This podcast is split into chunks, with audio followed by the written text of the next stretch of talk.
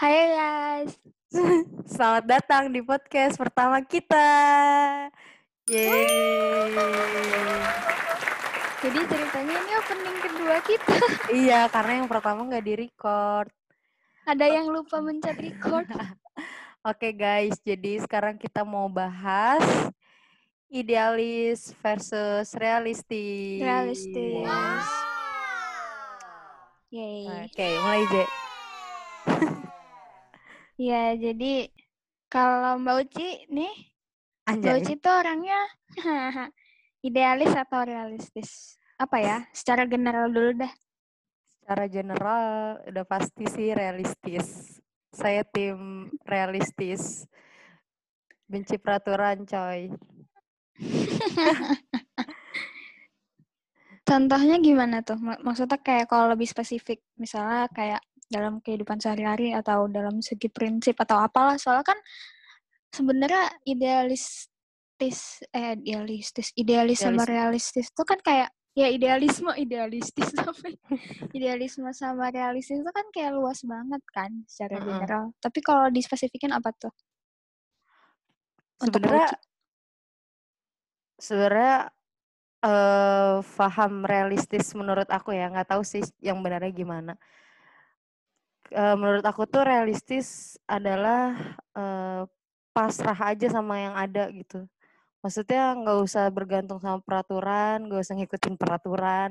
Bahkan kalau bisa tuh pelatur- peraturan dilanggar gitu. Jadi kayak kita orang-orang re- realistis ini memiliki eh, paham yang dipercaya sama diri kita sendiri gitu loh. Bahkan malah kayak bertentangan sama yang seharusnya gitu realistis menurut aku dan sebenarnya aku tuh mulai jadi orang yang realistis kayaknya pas udah SMA deh sebenarnya itu berjalan dengan waktu Mhm. sih Eh, dulu waktu SD Mhm. SMP yang nggak pernah tahu gitu aku hidup aku tuh gimana cuman karena balik lagi mama aku orang yang berpengaruh besar jadi mama aku selalu menanamkan kalau misalnya ya udah eh, segala sesuatu yang ada di dunia ini ya jalanin aja gitu maksudnya nggak usah terpaku sama Mhm. peraturan-peraturan atau eh ya itu idealis idealis tuh apa ya kayak hal yang saklek gitu.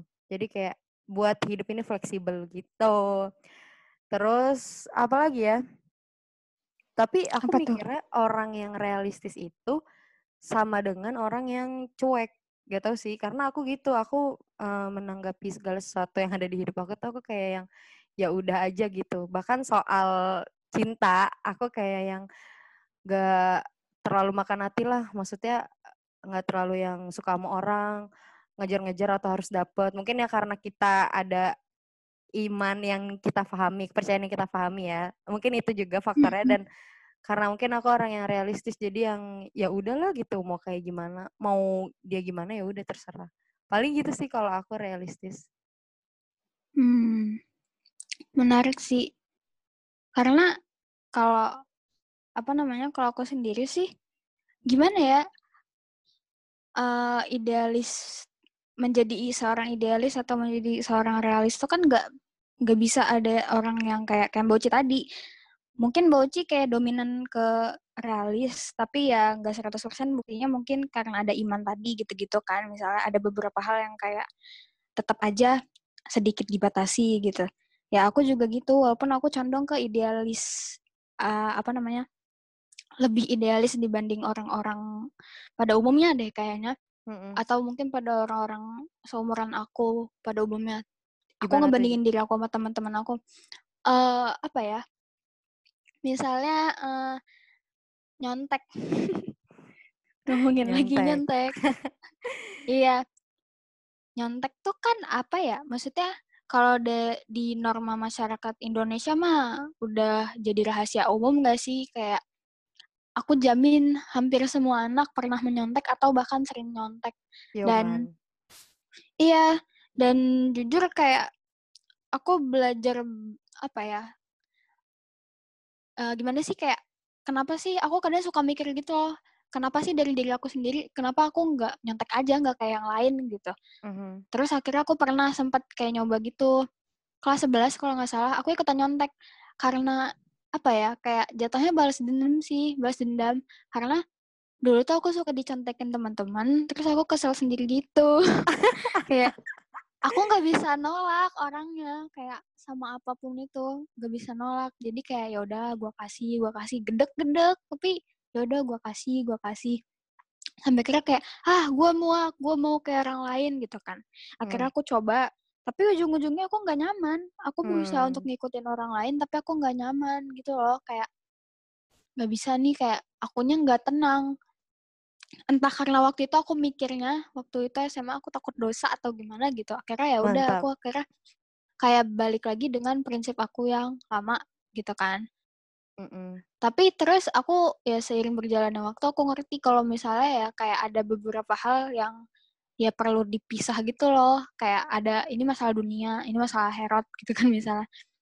Kayak nyontek kan sebenarnya urusan duniawi banget. Jadi ya sebenarnya nggak dosa gitu. Aku juga baru belajar sekarang-sekarang ini. Tapi tetap aja walaupun faktanya gitu, itu tuh tetap nggak membuat pemikiran aku berubah. Jadi mungkin misalnya dari segi nyontek aja. Sebenarnya nggak salah mungkin. Maksudnya kayak salah sih, tapi gimana ya? Mungkin faktanya di masyarakat atau lebih tepatnya di Indonesia tuh ya itu wajar, tapi ya tetap aja aku berpegang sama prinsip aku gitu loh, Mhm. regardless of anyone. Kayak contohnya kayak gitu. Seidealis itu aku kalau menurut aku sih. Atau kayak apa ya? Kesannya tuh kadang-kadang aku eh gimana sih? Ngaruhnya sih ke temen sih biasanya. Misalnya kayak aku orangnya lumayan empat empa empati ya. Ya, lumayan empati sebenarnya. Hmm. Tapi kadang-kadang tuh kalau misalnya ada temen aku yang cerita sama aku, tapi menurut aku kayak enggak, lu tuh salah, lu tuh salah. Dan aku dulu, dulu banget pernah ada di posisi di mana aku kayak berusaha untuk me, apa ya, menanamkan prinsip aku Ke orang lain. ke orang lain. Dulu ya sampai akhirnya aku sama teman aku ini eh intinya ini ada kaitannya sama agama sih. Karena Mhm. kita sama-sama muslim kan. Intinya kayak enggak, lu tuh salah, lu tuh salah kayak gitu kan. Sedangkan dia kayak sebenarnya dia kayak dari awal ya lu nggak bisa maksain apa yang gua mau gitu. Mhm. Sampai kita akhirnya berantem sampai satu bulan gitu nggak ngobrol kalau nggak salah. Tapi ya akhirnya kita baikan lagi pelan-pelan terus ya dari situ akhirnya aku sadar kalau emang faktanya aku sebagai manusia nggak bisa eh, misalnya dari segi agama aja maksudnya kan agama kan saklek kayak Mhm. beda sama prinsip-prinsip yang lain.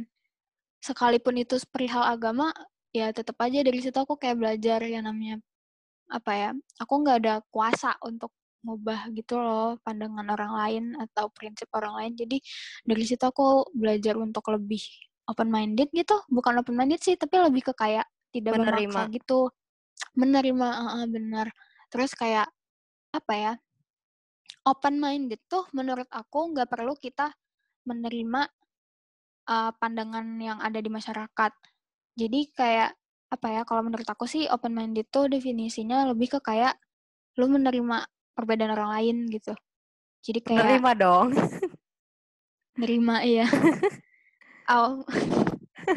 Bukan bukan maksud aku tuh kayak bukan ini bukan membenarkan gitu loh maksudnya kayak Aha, aha, ah yang ngerti kan? Ya Menerima bukan itu. berarti membenarkan. iya jadi bukan open mind itu bukan berarti kayak uh, topik uh, misalnya nih salah satu topik yang sensitif aja soal LGBT teman-teman aku banyak di luar sana yang kayak muslim aku ngerasa kalian muslim tuh nggak boleh dukung LGBT misalnya kayak gitu. Aduh ini topik sensitif banget ah ya tapi balik lagi uh, walaupun LGBT ini topik yang sensitif dan aku ngerasa ini salah tapi open minded adalah kayak oh ya udah menurut lo kayak gitu ya udah gitu kan aku nggak bisa maksain orang itu untuk berpikir seperti apa yang aku pikirkan jadi gitu Iya. sih emang wak waktu tuh sangat mengajarkan kita gitu lah. Ya, man.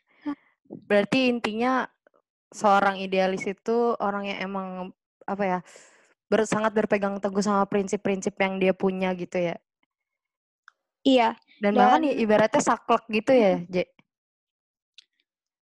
uh, gimana ya kadang saklek ah, gimana ya prinsip itu kan ada yang kita pasangan sendiri dan ada yang kita pelajari dari sesuatu yang Lingkungan. lain. Mhm. Ah, lingkungan mungkin kayak gitu.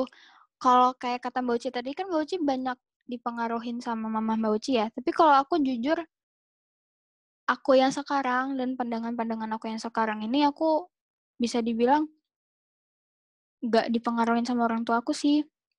Even itu orang tua aku sendiri, tapi aku kayak pokoknya apa pun prinsip yang sekarang aku pegang itu dominan karena agama dan karena ya aku pikir itu benar. Jadi kayak mungkin orang tua aku bisa aku jadikan tempat untuk belajar gitu loh. Iya. Oh menurut mereka kayak gini. Terus aku nganggepnya ini benar nggak ya gitu. Terus aku membandingkan sama di tempat lain. Jadi kayak jujur aku lumayan resourceful apa ya resourceful tuh kayak cari apa ya tahu banyak gitu dari banyak tempat dan membanding-bandingkan. Terus ya gitu aja. Beneran yang kayak menjadi seorang idealis tuh kayak dia menemukan prinsipnya sendiri gitu dan kadang kayak enaknya tuh karena dia saklek. Hmm. orang lain ada yang nggak bisa nerima gitu loh mbak. Iya. karena faktanya lu beda sama orang lain. Kayak apa sih lu konservatif banget? gitu. Mhm. ya gitu deh. Ih banyak banget kalau aku tuh yang beda sama orang lain. Misalnya tentang appearance tentang ya gitu-gitu deh pokoknya Tapi mungkin buat yang pengaruh dari orang tua sebenarnya eh dipengaruhi, cuman kalau bagi kamu nggak secara langsung gitu nggak sih? Kayak maksudnya nggak kayak aku yang emang secara langsung. Kalau kamu kayak ya tadi kamu bilang kamu belajar, kamu ngeliat misalnya orang tua kamu ini kamu perlu ambil nggak ini enggak gitu nggak sih? ah benar-benar Iya jadi kayak nggak gitu secara jadi langsung. iya jadi mungkin kayak apa yang orang tua aku katakan gitu misalnya nggak apa ya mereka tuh nggak pernah nge-brainwash aku gitu deh Mhm. istilahnya. Tapi apa pun yang mereka katakan tuh aku berusaha proses gitu loh. Ini bener nggak ya ini salah nggak ya? Sebenarnya aku baru belajar banyak tuh setelah tinggal sendiri sih. Karena dengan tinggal sendiri tuh sumpah kita diberi kesempatan untuk istilahnya kayak lihat dunia luar belajar lebih banyak pendapat dan kita diizinkan untuk berpikir sendiri sedangkan kalau di rumah ya wajar aja nggak sih kalau kalau di rumah tuh bisa kena brainwash gitu Iya. kasarnya kena brainwash. Ya gitu sih. Tapi balik lagi ya kayak mungkin orang-orang kadang ngerasa kalau jadi idealis tuh dia ngerasa tertekan gitu sama prinsip-prinsip yang dia pegang ngerasa kayak gak bebas atau gimana. Tapi kalau menurut aku malah idealis itu tuh aku nggak ngerasa terkekang sama pandangan aku ya kalau aku pribadi malah aku ngerasa itu jadi istilahnya apa ya kalau misalnya pikiran aku ke mana-mana kayak gitu yang membuat aku kembali ke tengah yang membuat aku jadi lebih tenang gitu yang membawaku kembali dari pikiran-pikiran aneh itu ya prinsip-prinsip aku gitu sih Hmm. Duh, gimana tuh kalau menurut Mbak Ucai? Tapi idealis tuh menurut kamu hampir sama kayak perfeksionis nggak sih? Soalnya aku ngeliat kayak mereka tuh mirip gitu loh. eh eh, apa ya? Gak tahu sih, mungkin dari segi eksekusi enggak ya. Hmm. Gak tahu. Kalau aku gimana ya? Bingung sih ngejelasinnya, cuman nggak sama kalau menurut aku. Karena kalau dia jadi seorang perfeksionis tuh dia nggak berpengaruh sama patok-patok gitu loh kalau menurutku. Nggak berpengaruh sama prinsip gitu. Nggak tahu ya. Bingung deh. Kalau perfeksionis, bukannya perfeksionis justru dia sangat-sangat berpengaruh sama nilai-nilai yang udah dia istilahnya target-target yang dia itu harus sangat dicapai gitu. Atau mungkin eh, bisa jadi ya, bisa jadi ah, salah salah. Soalnya kalau idealis itu ya mbak, idealisnya dia tidak ada goal yang ingin dicapai. Dia tuh kayak, kalau menurut aku sih dia prinsip apa ya? Prinsip yang membuat kamu menjadi lebih terarah, gak ada goal tertentu yang pengen kamu capai, gitu loh. Kalau perfeksionis tuh Oh. dia jadi pandangannya ke depan. Hmm. Kalau idealis tuh dia nggak ada, ya udah aja gitu. Sebenarnya apa ya? Ngerti, ngerti, ngerti. Ngerti, ngerti, ngerti. Jadi emang iya, iya, iya. Jadi emang kalau orang idealis dia lebih kayak gue tuh punya prinsip ini A B C D E kayak istilahnya teorinya banyak banget gitu ya tapi balik lagi pelaksanaannya mah pelaksanaannya mah ya udah gitu ya nggak ya udah juga sih Iya. Iya Iya, ya, iya. ya gitu lah ya Aku mengerti. sedangkan kalau perfeksionis dia emang kayak bener-bener mati-matian buat mencapai si target itu ya gak sih Iya, benar. Jadi kayak Hmm. nggak tahu ya, kalau idealis tuh tidak ada sesuatu yang pengen dia capai gitu. Jadi ya beda, beda aja menurut aku. ya kalau orang realistis sih bener-bener kayak buat hidup itu sesimpel mungkin dan apa ya ya udahlah definisi kayak jalanin aja gitu bahkan ya saking nggak tahu sih ini disebut realistis atau enggak kalau tipe aku tuh dalam mengerjakan sesuatu hal tuh hashtag yang penting beres loh. Jadi kayak nggak nggak peduli hasilnya kayak gimana gitu. Karena aku sangat berpe- berpegang teguh Hmm. sama sama teori yang bilang kalau proses itu yang sebenarnya perlu dihargai dan mendewasakan gitu daripada hasil. Jadi kayak hasil tuh ibarat apa sih pem- apa hadiah aja gitu bukan sesuatu hal yang wow perlu dicapai gitu. Jadi emang kayaknya orang realistis tuh dia jauh dari kata perfeksionis gitu. Makanya kirain aku idealis tuh sama dengan perfeksionis. Iya, apa ya balik lagi kalau menurut aku sih gak ada kaitannya sih. Dia mungkin bisa jadi eh, se- seorang yang dia itu perfeksionis, dia punya idealisme tertentu mungkin eh, Aha. enggak enggak belum tentu ya. Intinya sebenarnya itu enggak sama gitu loh. Iya, orang iya. yang idealis belum tentu perfeksionis. Soalnya ideal idealisme itu tuh dia sebenarnya sesuatu prinsip-prinsip yang dia tuh membentuk perilaku sikap dan cara berpikir seseorang. Jadi ya gitu. Kenapa misalnya aku kenapa bisa kayak gini? Kenapa aku mikir kayak gini? Karena ada ada patokannya itu loh. Ada si prinsip ini loh gitu misalnya sedangkan perfeksionis apa ya dia bisa jadi bisa jadi sumbernya berubah apa sih goalnya berubah-berubah. Pokoknya dia berusaha untuk apa ya prinsipnya mencapai berubah-berubah. sukses yang dia mau. Iya iya bisa jadi kayak gitu. Nah, iya iya iya benar-benar di sini kita nggak memojokkan perfeksionis ya guys. Maksudnya oh enggak kok. kayak bentuk pelurusan aja perfeksionis itu sebenarnya gimana? Karena kalau aku bukan orang yang perfeksionis jadi sebenarnya kurang tahu gimana rasanya jadi perfeksionis. Tapi Je jujur aku aku Oh, iya. ah iya ya kamu dulu kamu dulu. Aku rada perfeksionis sih kalau menurut aku. Ah, nggak perfeksionis banget. Aku lebih kayak jujur, aku ngerasa menjadi seorang perfeksionis tuh lebih ke memberatkan sih kalau buat aku karena aku tuh tipe yang lumayan visioner tapi aku jelek banget soal eksekusi gitu. Kebalikannya Mbak Uci banget kan kebalikannya Mbak Uci banget. Sedangkan kalau menurut aku kayak prinsip yang Mbak Uci bilang tadi kalau misalnya hasil adalah hadiah sumpah aku menurut aku tuh bener banget. Tapi jujur untuk penerapan susah. itu tuh susah iya tapi faktanya aku adalah seorang yang perfeksionis. Kalau misalnya apa yang aku kerjain itu enggak menurut aku tuh jelek aku bisa ulang lagi dari awal gitu loh. Walaupun jujur aku semenjak kuliah semenjak semester tiga kayaknya aku udah pakai udah mulai pakai prinsip yang penting selesai juga deh. Ada beberapa matkul yang kayak ah bodoh yang penting selesai. Jadi ya aku nggak perfeksionis banget sih sebenarnya maaf Iya, aku tidak mewakilkan suara perfect orang-orang perfeksionis Idealis. di luar sana. Aku perfeksionis. Ya iya eh tapi ini nyambung deh sama eh enggak eh nyambung nyambung sama topik yang waktu itu waktu itu yang pernah kita bahas tentang eh, apa jadi tuh? kamu bilang kalau misal itu apa sih yang pembahasan tentang orang tua nggak sih waktu itu tuh? Pola asuh Oh. gitu pokoknya intinya si kamu ah bilang kalau Kanada ya iya kalau misalnya menurut Oh, kamu gila tuh ini idealis tapi kataku ah bukannya yang oh kayak iya iya sesuai iya. yang jalanin aja itu adalah orang yang realistis ya gitu.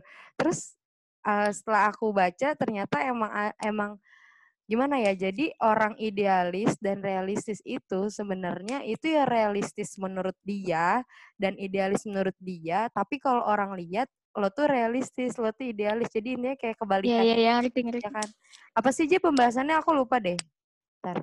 Ah, jadi ada se suatu keluarga Ah, heeh. ibunya ibunya orang Korea, bapaknya orang Kanada. Bapaknya ini dia tinggal di Korea, kerjanya sebagai profesor di salah satu universitas negeri Korea. Anaknya ada lima, anaknya bule semua. Mm-mm. Terus ibunya ini dia apa namanya? Termasuk yang menurut aku realistis. Dia realistis karena dia pengen anak-anaknya seperti anak-anak Korea pada umumnya. Seperti uh, apa ya? Pengen anak-anaknya tuh pinter, pengen anak-anaknya tuh bisa semua. At least dari segi akademis pinter semua. Karena apa sih namanya? Di Korea itu tuh tuntutan utama seorang anak gitu loh. Lu bisa semua. Kalau lu bisa semua berarti lu sukses. Sedangkan kalau bapaknya ini yang bukan orang Korea, dia orang Kanada. Walaupun dia dari uh, apa ya teknisi ngajar, teknisi ngajar. Maksudnya dia dari dunia edukasi gitu ya. Dosen. Profesor loh. Oh, dosen. profesor. Mm-mm. Tapi si bapaknya ini dia ini apa namanya? Nganggap kalau anak-anak ini anak-anak kecil pada SD kelas 4 ke bawah gitu, mereka umur segini belum gak usah belajar, maksudnya kayak biarin aja dulu mereka main. Baru nanti SMP mereka ditanya, "Kamu mau jadi apa?" dan baru baru deh belajar. Jadi bapak sama ibunya ini sering clash gitu, sering berantem. Terus kalau menurut aku bapaknya ini idealis karena faktanya mereka tinggal di Korea dan aku ngerti sih pandangan ibunya ini kenapa ibunya kayak tremor gitu waktu bapaknya ngomong kayak gitu karena dia takut anak-anaknya ketinggalan dibanding sama anak-anak lain. Soalnya uh, norma di Korea, maksudnya di di Korea tuh ya anak-anak tuh dituntut untuk bisa semua gitu. Hmm. Iya, jadi uh, apa yang tadi Jaja bilang maksudnya si ibunya tuh sangat realistis karena ibunya pengen anaknya ikutin semua les dan karena mm -hmm. ya di Korea ini kehidupannya tuh begini gitu. Jadi kayak ya realita kehidupan di Korea tuh kayak gini. Jadi ya anak-anak gue harus juga ngikutin gitu, realis realistis. Dan bapaknya idealis karena menurut prinsip bapaknya kalau misalnya anak-anak kelas 4 ke bawah tuh nggak perlu belajar ya udah main-main aja gitu.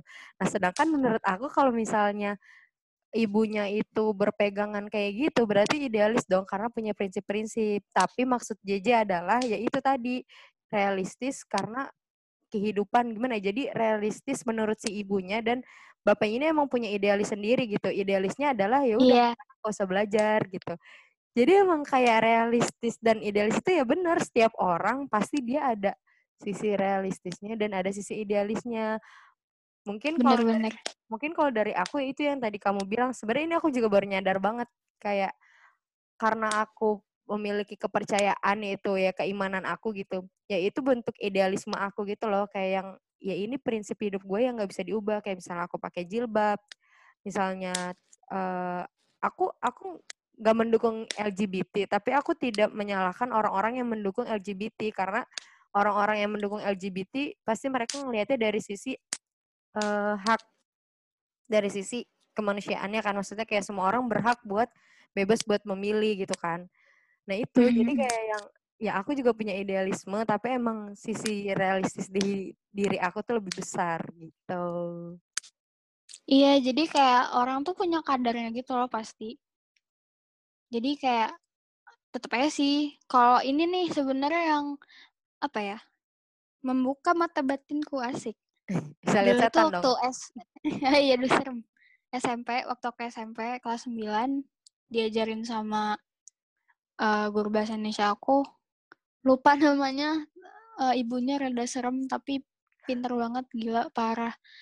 Lupa namanya siapa ya? Ya gitu deh. Seibunya intinya ibu itu ngomong, pokoknya nak di dunia ini tuh nggak ada yang 100% baik dan nggak ada yang 100% jahat. Itu kayaknya kita ngomongin peran drama deh, nggak tahu kok deep banget gitu jadinya kayak gitu. Tapi jujur se se se, se apa ya? sebaris kata kalimat apa? Satu kalimat itu tuh membuat aku jadi lebih terbuka aja pandangannya. Jadi intinya gak ada yang 100% deh gitu. Pasti ada sisinya masing-masing.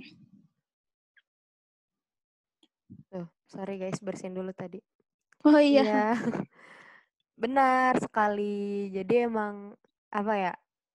Kayak nggak mungkin deh lo seyakin itu kalau misalnya lo adalah orang yang sangat-sangat idealis gitu. Kayak prinsip gue ini, prinsip gue ini gitu. Pasti kayak ada sisi ya di mana lo harus ikutin itu semua dengan alur kehidupan aja gitu ya kan. Dan kayak lo nggak bisa jadi orang yang ngerasa hidup lu tuh lurus-lurus aja tanpa adanya aturan itu nggak bisa. Kayak lo harus punya prinsip hidup juga gitu loh. Walaupun prinsip hidupnya adalah jalanin aja gitu. Jalanin aja. Kayak apa ya kadang belum tentu sebenarnya gimana ya kalau aku belajar di filsafat kebenaran itu kan dibagi dua. Ada kebenaran yang absolut sama kebenaran yang apa ya satunya relatif, relatif ya kebenaran yang absolut sama relatif tuh. Jadi kadang sebenarnya apa yang kita percaya sekalipun apa yang setiap orang percaya percayai itu sebenarnya relatif semua. Karena balik lagi apa yang aku pikir menurut aku benar, tapi menurut logika Mbak Uci belum belum tentu benar. Even kita sama-sama muslim gitu. Ya intinya kayak apa ya, nggak ada idealisme yang benar deh secara objektif tuh nggak mungkin ada gitu loh. Karena tiap orang beda-beda kan. Kayak misalnya oh kalau soal LGBT aja ya salah satunya. Uh, aku sih sangat sangat tidak menyalahkan atau lebih tepatnya aku nggak peduli sama kata-kata orang atau du dukungan orang support orang terhadap LGBT asalkan dia nggak muslim. Aku menyalahi orang muslim sih sebenarnya. Menyalahi orang muslim yang uh, mendukung LGBT karena dia muslim. Ya itu sih kalau singkatnya sebenarnya kayak gitu. Cuman sebenarnya aku kayak berkecamuk gitu loh mbak. Karena kalau gimana ya menurut aku itu menyalahi prinsip yang aku pegang. Agama dari segi agama. Tapi kalau misalnya aku berusaha ngelihat dari kacamata orang LGBT sebenarnya bener itu hak hidup mereka. Jadi kayak aku sempat berkecamuk gitu sih walaupun balik lagi. Nah di pikiran aku kayak udah kacau gitu kan. Hmm. nah yang membuat aku jadi apa ya waras lah istilah kasarnya tuh waras yaitu prinsip aku. Oh ya udah gini aja gitu. Jadi kayak prinsip-prinsip yang aku miliki itu tuh membantu aku untuk berpikir menuntun aku untuk berpikir gitu. Ya selama aku pikir itu enggak meng uh, apa ya prinsip aku juga salah satunya ya selama nggak mengganggu dan membahayakan orang lain ya udah. Tapi masalahnya kalau soal LGBT ini ini sangat sensitif tapi ya itulah prinsipku. Jadi ya, ya ini ya. sulit sekali bro. Kamu benar-benar jadi akhirnya ya jadi ya akhirnya aku milih untuk diem sih biasanya kalau bahas soal ini. Tapi hari ini saya ngomong. Ya ya ya udah apa maaf. ya? Maaf penonton. Benar-benar kelihatan banget kalau misalnya apa yang kamu sampaikan tuh. Sorry. Dari kacamata seorang idealis karena ya itu kamu punya prinsip-prinsip yang ya itu tadi lah pokoknya nggak usah diulang lah ya. Sangat karena iya, sensitif bener. karena sensitif. Ya gitu. Jadi gitu guys. Mungkin kalian udah bisa ngelihat perbedaannya kali ya. Dua orang satu realistis satu idealis gimana memandang mm -hmm. suatu hal gitu Ya, seru. Yo. Ya, intinya Amas. mah. Ya. Maaf Apa ya tuh? Allah. intinya mah orang tuh beda dan ya udah kita sama-sama menghormati aja masing-masing. Toh aku sama Boci beda banget gak sih? Kita suka beda banget, Mbak. Mm -hmm. Tapi ya kita temenan temenan aja. Yuk, Chill. Aduh. Aduh. Kenapa tuh? Ya ya itu karena hidup tuh ada positif negatif kanan kiri benar salah idealis siang malam. Siang malam. Aku kamu. Apa namanya? Introvert extrovert kayaknya oh. Ya, itu benar-benar gimana ya? ya itu yang membuat hidup jadi seimbang dan jadi seru karena adanya bener, perbedaan. Bener.